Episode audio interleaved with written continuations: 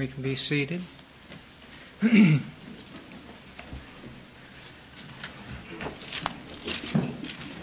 Let's turn to Psalm 145.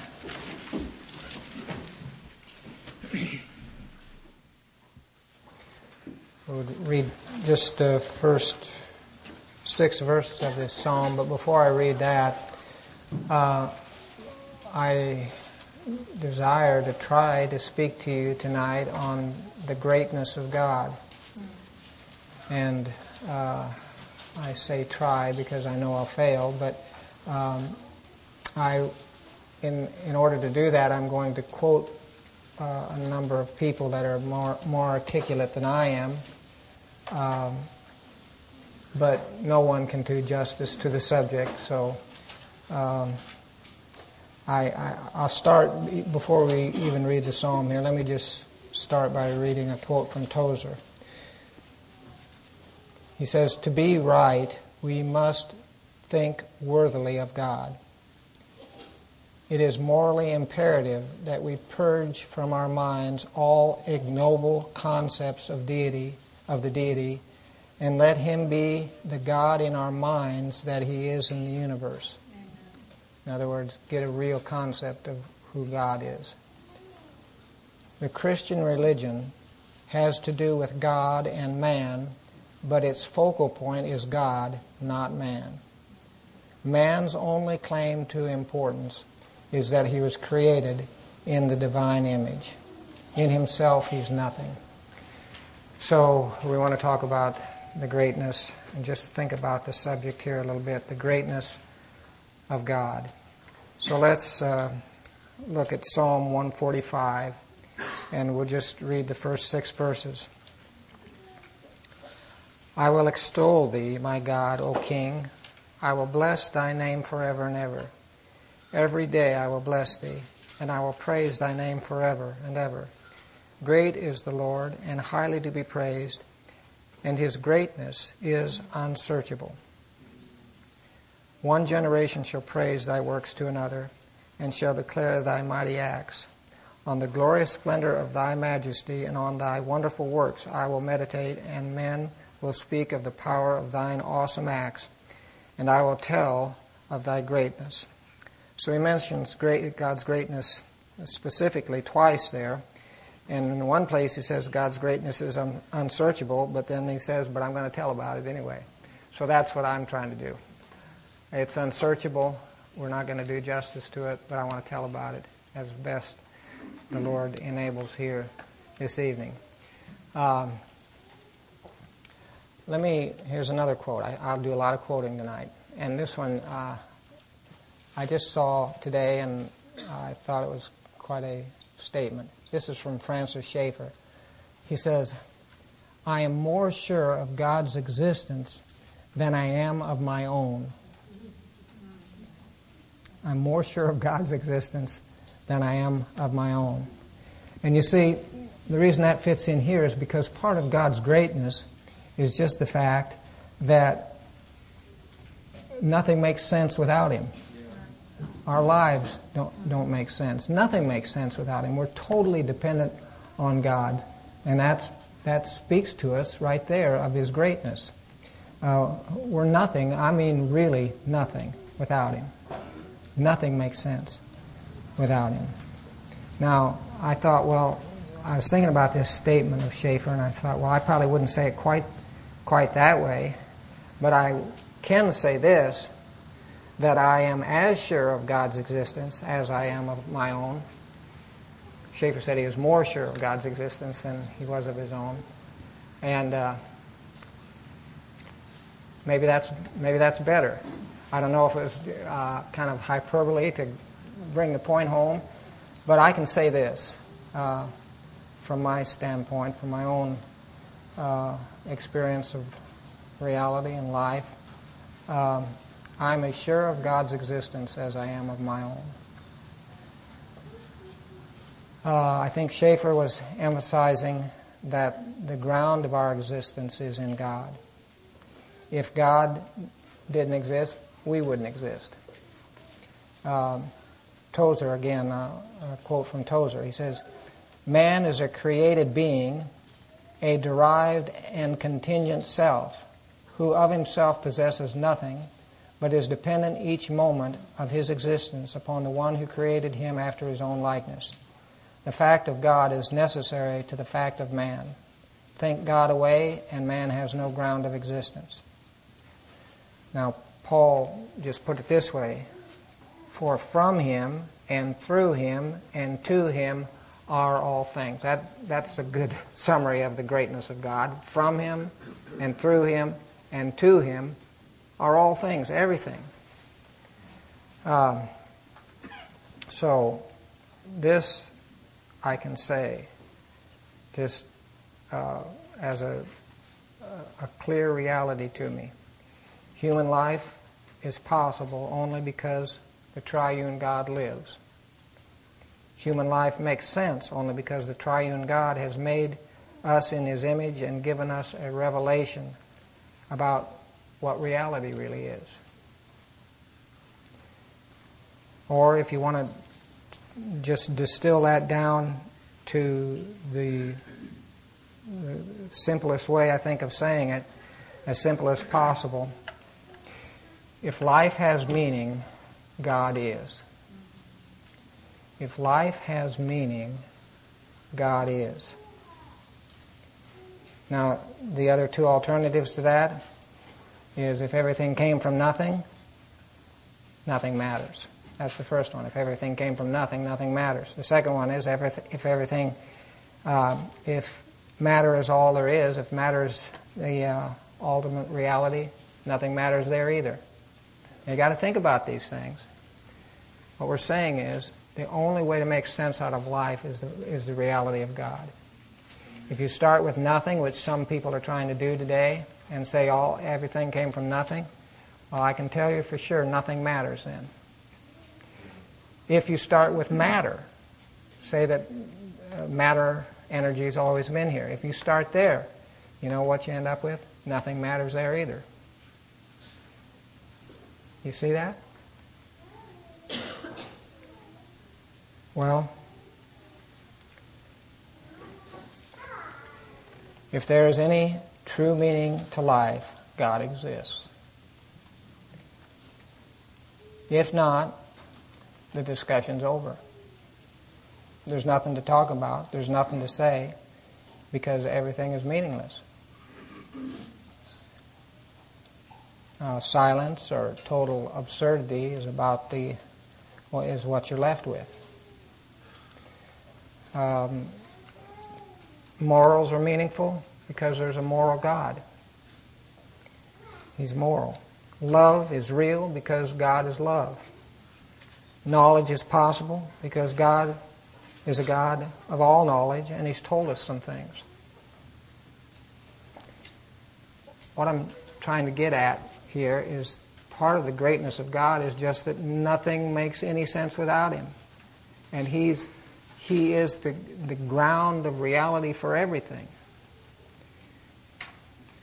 Because God has made us Himself and He's, and he's made Himself known to us, it's possible for us to know ourselves, at least to some extent. You wouldn't even know who you are, you see, without the reality of God. Uh, that's probably what Schaeffer was talking about when he said, I'm more sure of God's existence than I am of my own. If, if I start from myself and use only myself, I can't get anywhere. I have no basis for knowledge or morality or personality, even. I don't know who I am or if my very personhood is an illusion if I start from myself. Because there's no self to start from if you start from yourself. Because the only reason you're a self is because you're made in the image of God.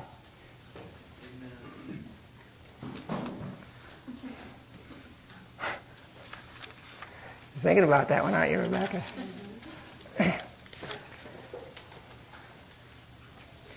well, that's my introduction to this message on the greatness of God. And what I plan to do here later on is just read a few verses related to the greatness of God. And, um, but I, I, I wanted to preface that with just some thoughts. Um, sometimes it seems to me that we speak about God as if we had Him all figured out. And that, I believe, is a mistake. We speak as if our statements about God came close to really defining and explaining Him. And that's just not the case. God is so much greater than what we know or what we can say concerning Him. Now, that doesn't mean we can't say anything right about Him or do not know anything right about Him. We can say some things about Him that are right because He's revealed certain things. That's why uh, He says in Jeremiah chapter 9, verse 23, let me just read it.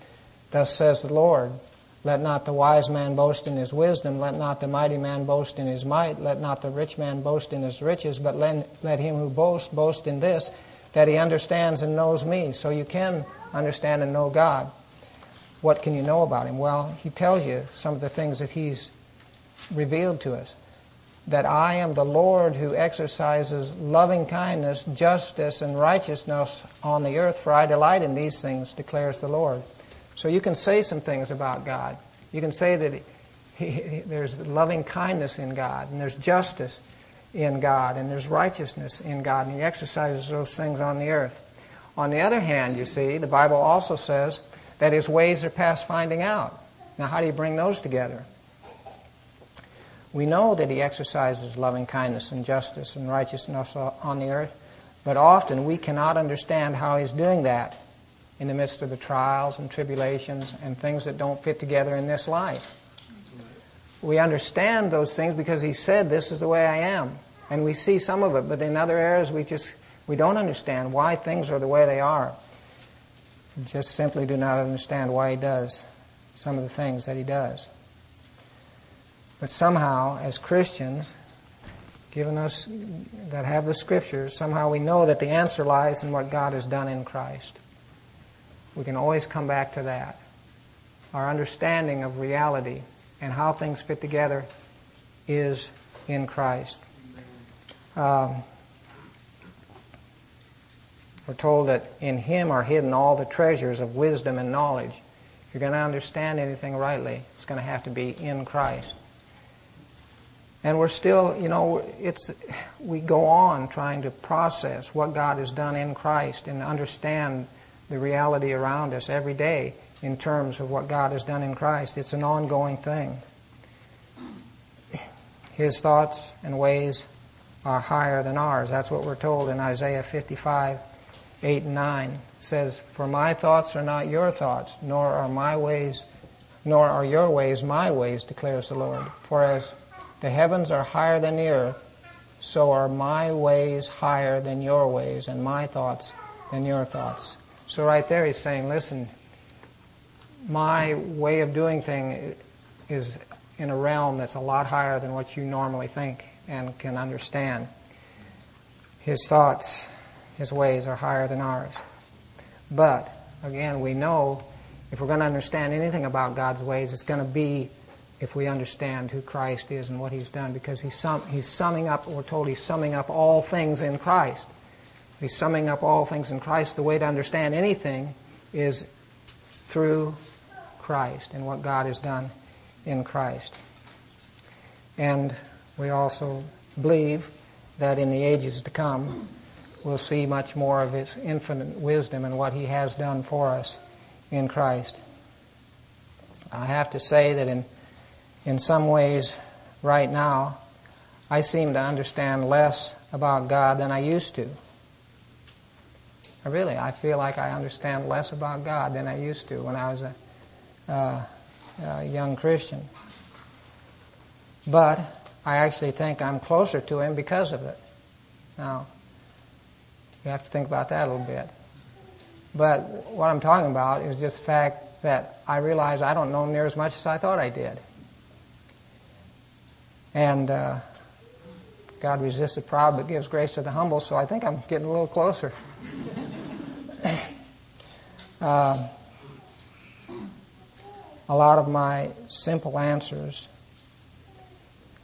don't seem quite as adequate as they used to. And part of that's because I've seen that things are more difficult and complex than I first realized. But I'm also seeing that the Bible recognizes that and uh, doesn't try to simplify things the way I'm prone to do. Well, one of the sections of Scripture that uh, I'd like us to look at is in Isaiah chapter 40. So let's turn to that. But before we do that, again, I just want to say that uh, as we seek to understand God and to understand His greatness, we just have to realize that even when we get a hold of something, He's far greater than what we've got a hold of.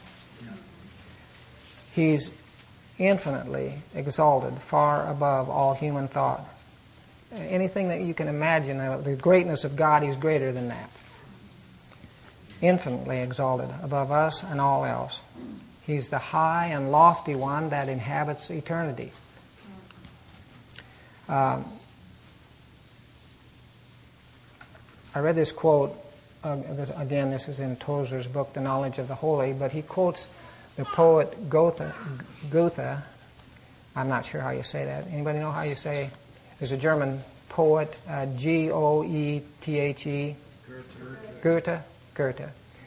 Um, and he, he wasn't a Christian, uh, but he had some things to say that were right. At least this is there's something right about what he's saying here, because he was speaking about the use and abuse of God's name, and he says this.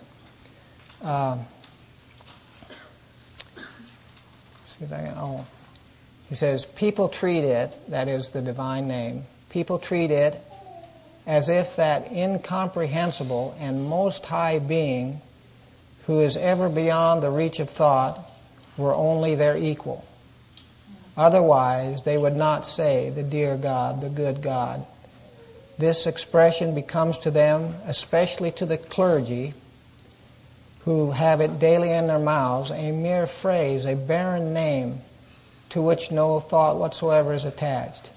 If they were impressed by his greatness, they would be dumb and through veneration unwilling to name unwilling to name him.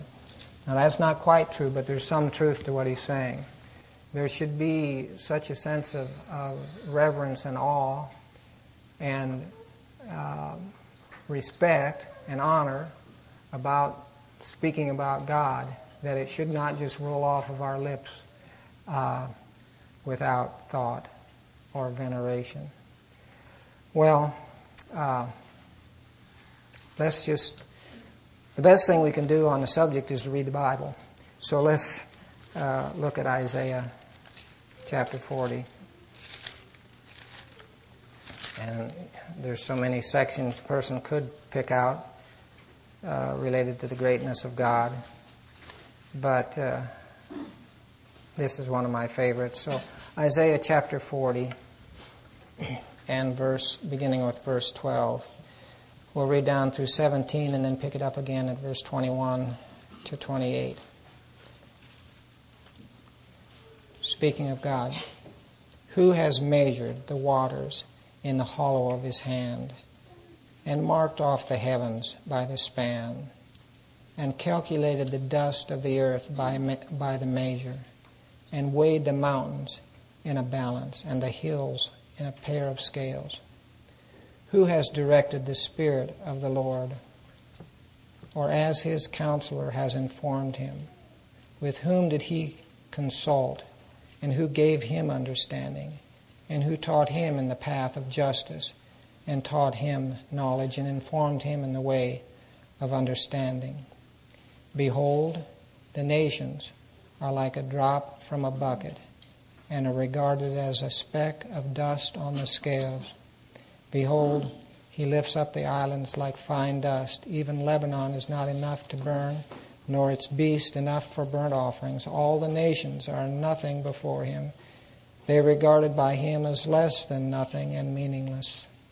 And then if you skip over to 21, do you not know? Have you not heard? Has it not been declared to you from the beginning? Have you not understood from the foundation of the earth? It is He who sits above the vault of the earth, and its inhabitants are like grasshoppers who stretches out the heavens like a curtain and spreads them out like a tent to dwell in. It is he who reduces rulers to nothing and makes the judges of the earth meaningless.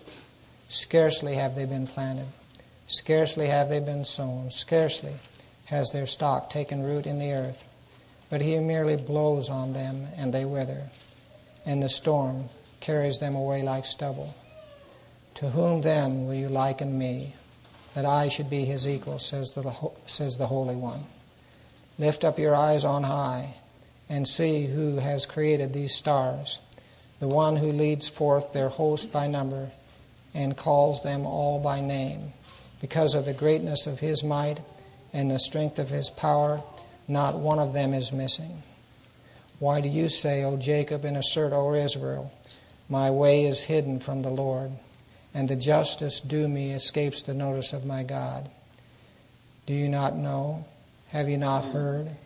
The everlasting God, the Lord, the Creator of the ends of the earth, does not become weary or tired. His understanding is inscrutable. Now, just even that last phrase, think about that. You know what the word inscrutable means?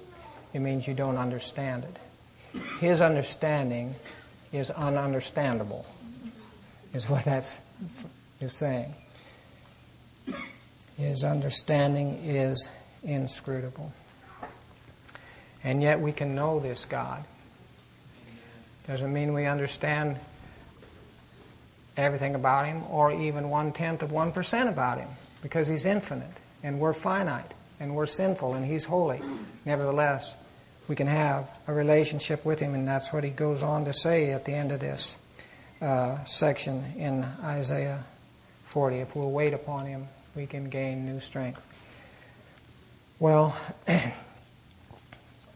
the greatness of God. What should, what should a section like this that we read here in Isaiah, uh, how should that affect us? How should we respond to those type of things? Well, there's probably many ways, but I'm going to name just a few that come to mind.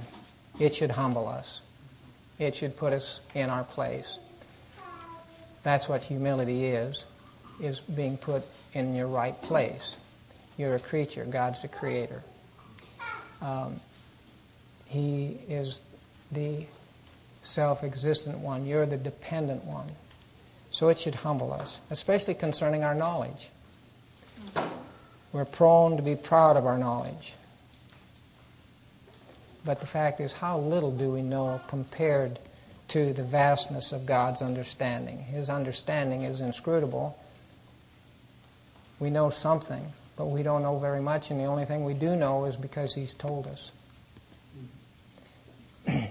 Thomas Edison, who, you know, doesn't really fit in much of a talk about Christian things, but I thought the quote fit because he said, We do not know a millionth part of 1% about anything. And here's one of the great inventors of all time. He says, We don't know a millionth part of 1% about anything.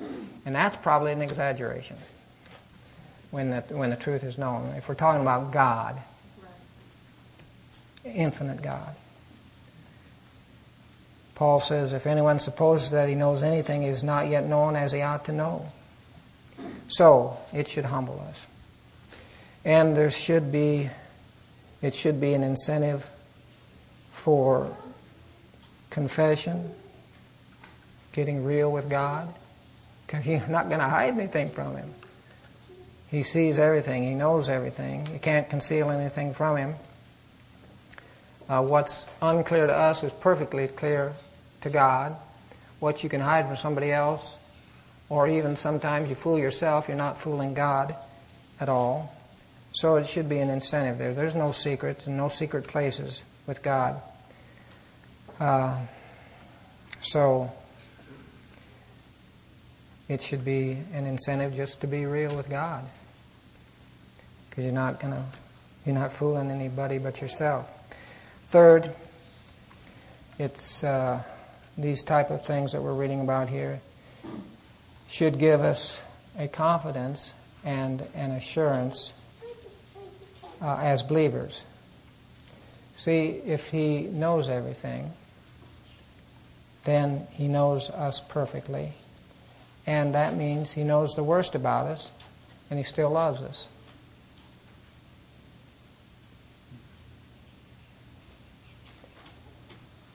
As one person said, the one who knows us best loves us most. I want again, I wanted to read from A.W. Tozer here. he says, To us who have fled for refuge to lay hold upon the hope that is set before us in the gospel, how unutterably sweet is the knowledge that our Heavenly Father knows us completely. No talebearer can inform on us no enemy can make an accusation stick. No forgotten skeleton can come tumbling out of some hidden closet to ambush us and expose our past. No unsuspected weakness in our characters can come to light to turn God away from us, since He knows us utterly, since He knew us utterly before we knew Him, and called us to Himself in the full knowledge of everything that was against us. He knew everything about us before he even called us. Uh, there's not going to be any area of hidden sin that surprises him. And he's not going to, you know, say, boy, I made a mistake by choosing that guy uh, now that I found this out. It's not that way. He knows our deepest needs and our wants, our deepest wants and needs before we do and better than we do. There's no danger of being overlooked because he doesn't miss anything. That's what they. That was part of the reason uh, uh, for what he was saying there in uh, Isaiah 40. Why do you say, O Jacob, and assert, O Israel, my way is hidden from the Lord? You know, he's not. He's not going to do me right. He's not watching all this stuff that's going on. Yeah, he's watching everything. He knows exactly what's going on. and He's able to pay the same attention to millions of people as if there was only one person. It's all, it's not a problem for him. Um, when it talks about some a few years ago, I was talking with Renee about these verses of him naming all the stars. Um, it says, uh, "The one who leads forth their host by number and calls them all by name." And she said something like, I don't know why he'd take the time to do that. But it didn't take God any time to name all the stars. The instantaneous naming of every all those billions and billions and billions of stars. Just like that. It's done. So uh, the point is, he can pay attention to each one of us individually, even though he's taking care of millions of people and working, watching over his children around the world. Uh, well, so it should give us confidence as believers. And then lastly, it, these truths, especially concerning God's greatness, the unsearchableness of His greatness, should draw us to worship. What an amazing and awesome and incomprehensible and indescribable God we have who counts the number of the stars, gives them names, whose understanding is inscrutable, and yet, with all that, he cares about us individually. Though youths grow weary and tired, and vigorous young men stumble badly, yet those who wait for the Lord will gain new strength. They will mount up with wings like eagles. They will run and not get tired. They will walk and not become weary. He, he's looking after us. So, especially as we think of what He's done for us in Christ, it should draw forth worship that this one who is so great would send His Son for you and I, uh, helpless, hopeless, people in need of a Savior.